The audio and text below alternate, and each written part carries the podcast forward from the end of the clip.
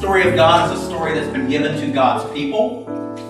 It's a story that, with the inspiration of the Holy Spirit, has been recorded on the pages of history and in the scriptures that we have. It's an ongoing story, a story that still is enacted in the lives of God's people today. Today and in the coming weeks, we're going to hear about that continuing unfolding story of God and God's people through some of your brothers and sisters. But this time I invite Elizabeth Rybecki to the pulpit.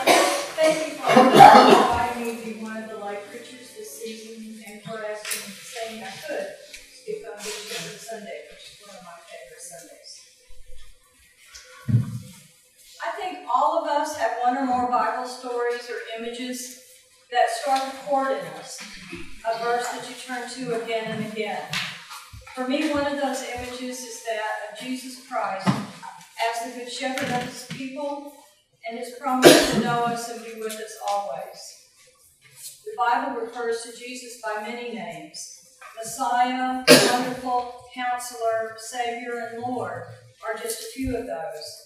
But the Good Shepherd is one name that he actually called himself. In the verses that precede today's gospel reading, Jesus was teaching about God's promise that the true shepherd would be provided for them, for the Jewish people, and that the previous leaders were not that true shepherd. But once again, the listeners didn't understand what was being said to them. So finally, in verse 11, it plainly states, I am the good shepherd, which was promised by God.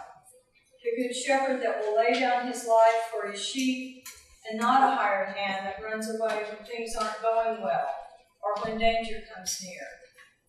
He tells them about his love for his sheep, that he knows his sheep, and that they know him, and they know his voice, and they will follow him.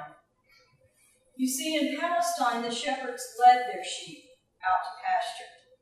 They didn't drive the sheep before them like is done in other countries. So the image of the sheep following their shepherd would have been very familiar to the listeners. The 23rd Psalm was one of the first set of Bible verses I remember learning. And like many of us, it's one I turn to again and again, especially when I can't fall asleep, like last night, because this was going through my head. When I pray the 23rd Psalm, I see Jesus as that shepherd taking care of me, leading me and guiding me along life's pathways. And perhaps it was because I learned that psalm at a young age, I also fell in love with sheep when I was just a kid. The Carter County Oklahoma Fair was a big deal when I was growing up. We had a coliseum in which we had held the rodeo, and then there were exhibit halls that wrapped around that coliseum where all the county fair exhibits were in the competitions. And my family, like a lot of others in the county, would enter things to be judged, like Daddy's apples or pecans, or a quilt that my mother and grandmother made. And after the rush to see if we'd won any ribbons, because that was very, very important, you know, I had to run out to the barns to find the lambs. Big, fluffy lambs, white, black-faced, spotted. I didn't care. I just loved them all. So much that in the fourth grade, I joined 4-H for the sole purpose of raising a lamb. But much to my surprise, I didn't get to, because, you see, we lived in town. And, our kids didn't get to do the fun stuff like raise lambs or raise calves. We might could have done a rabbit, but I had a cat, and that wasn't going to be a good thing. So no raising of livestock for me in competition. And I never did get to have a lamb. We have a number of acres here, but our homeowners association doesn't like that idea anymore. But over the years, I bought enough sheep, or Joe and my mother did for me, to have a little flock. Now, this is only part of it because the table is only so big, I even have one. The guy in the plaid coat down here is actually from my ancestral village in Scotland. So there's a Houston sheep right there, and a Shooting Creek sheep over there. And this one I got from a lady at the health department, so I guess he's a health department sheep. But anyway, they're lots of fun. And I even have one that talks. And has a little light in his nose, so you can see your light. Shut up and duck. So I have in my flock stuffed sheep, sheep pens, a couple of pictures of sheep, some stained glass sheep, and my most recent addition is a pair of sheep-shaped scissors, which are very nice to me, but they're kind of heavy. But it was when we lived in Spain, when Joe was in the Air Force, we got stationed in Spain. We were there for 3 years, and I got to observe a flock and its shepherds on a daily basis while we were there.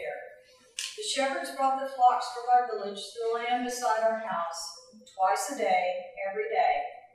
So I got to watch them most days.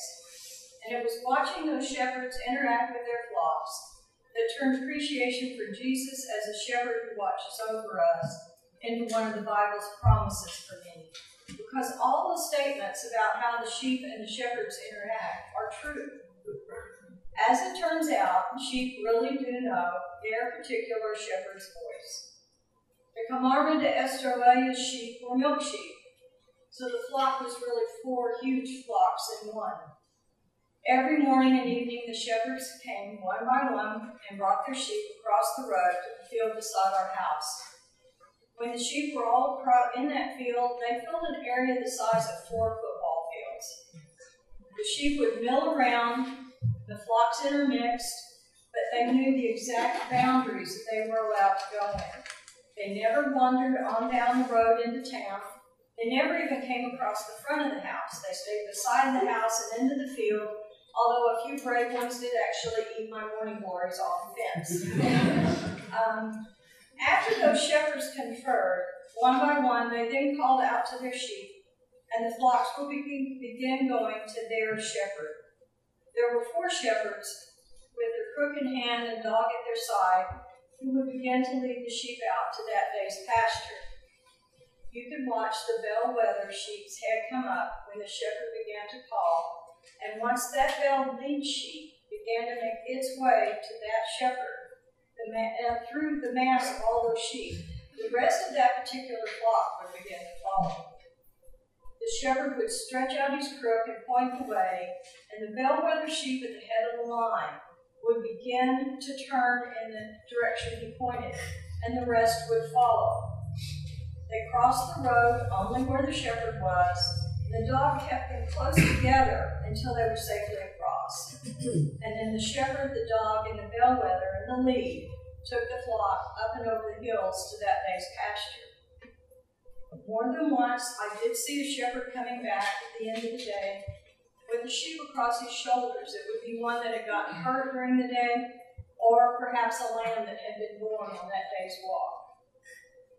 The shepherd could also walk through those hundreds of sheep and pick out which one was his, which was amazing to me because although sheep looked just alike, I couldn't tell the difference from one to the other. I could tell some were bigger, some were littler, and some were lambs.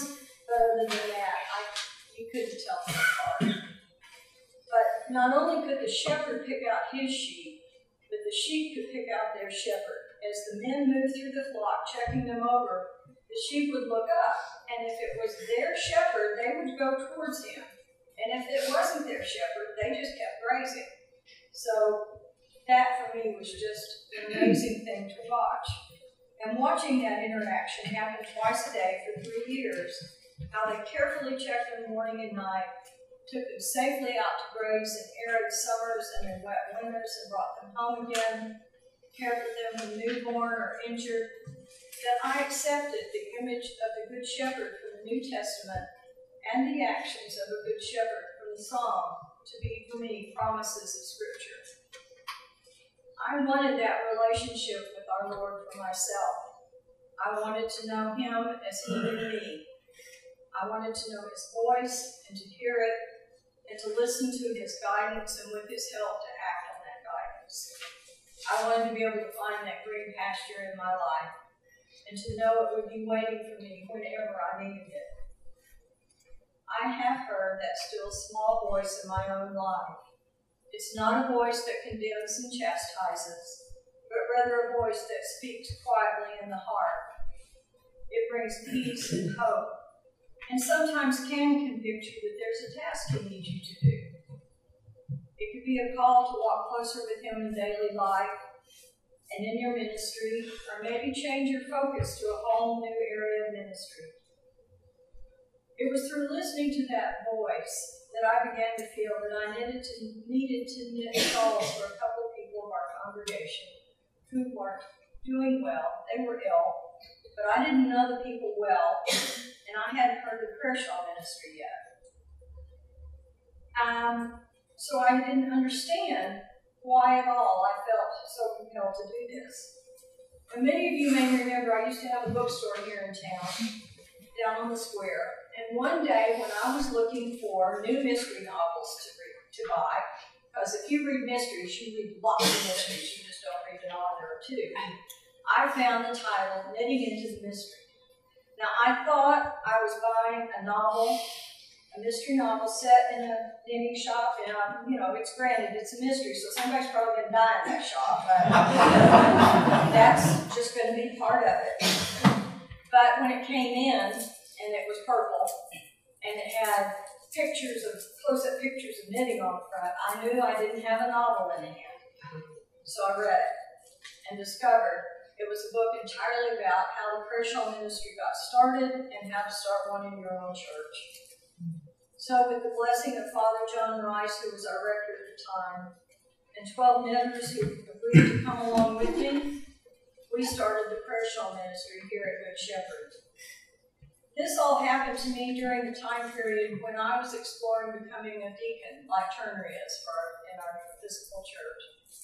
And I decided that wasn't what I had to do, but what I really had to do was to get the prayer shawl ministry off the ground here. And it's continued since, I think this was in about 2004. So at least a good 14 years we've had a prayer shawl ministry here at Good Shepherd. And thank you all who do knit. And congratulations to those of you who might have a shawl. The voice could also be guiding you to make changes in your life or lifestyle. But again, that's a voice of love and encouragement. Maybe there's someone who hurt you, and that hurt still stings. Then maybe you're being called to forgive that person. Or maybe you did something or said something, and it still bothers you. So maybe you're being called to the work of learning to forgive yourself. Or maybe, just maybe, the voice is simply saying, come know me better. Let me walk by your side. Let me help you find an oasis of rest, a green pasture, a still place where you can rest and lay down your burdens and restore your soul. He leads us like the shepherds of Palestine and Spain lead their sheep. He goes before us and prepares our way with love, no matter how many times we've fallen astray. He doesn't drive us like a sheepdog does, nipping at our heels to make us run and turn in the direction he wants us to go. Instead, he walks on before us, preparing our way and saying, come, follow me. So I ask each of us today, do you know the voice of the Good Shepherd? And if you do you listen to it? It's not easy. We live in a very noisy world. I'm trying to listen, and I want to listen better. Sometimes I try too hard, and sometimes I don't try hard enough. But I am learning that if the words seem harsh, fill me with disquiet, that our anger, that's not the voice to listen to. Listen for the voice of peace, of wholeness, of love, for we are all the beloved children of God. And remember that God whispers to each of us every day and all the time, but we often don't hear. Perhaps it's because of our busy world we don't take time to pay attention to the little things around us. Be open to hearing his whispers. And don't be like the man who said to God, God, speak to me. I need a sign from you. I just have to have some sign you're really there. And then couldn't listen and couldn't see him. In the simple things, like a meadow lark song, a butterfly that hovers right next to you, thunder rolling in the sky, the sun peeking over the mountains, a newborn's smile, a puppy grin, a kitten's purr. Or maybe, just maybe, the butterfly that hovered next to you in the garden yesterday was in fact the touch of God we asked for after all. Jesus Christ, the Good Shepherd, who stands ready to walk with us in prayer, grant that when we hear your voice, we may know it is you who calls us by each by name and follow where you lead. Amen.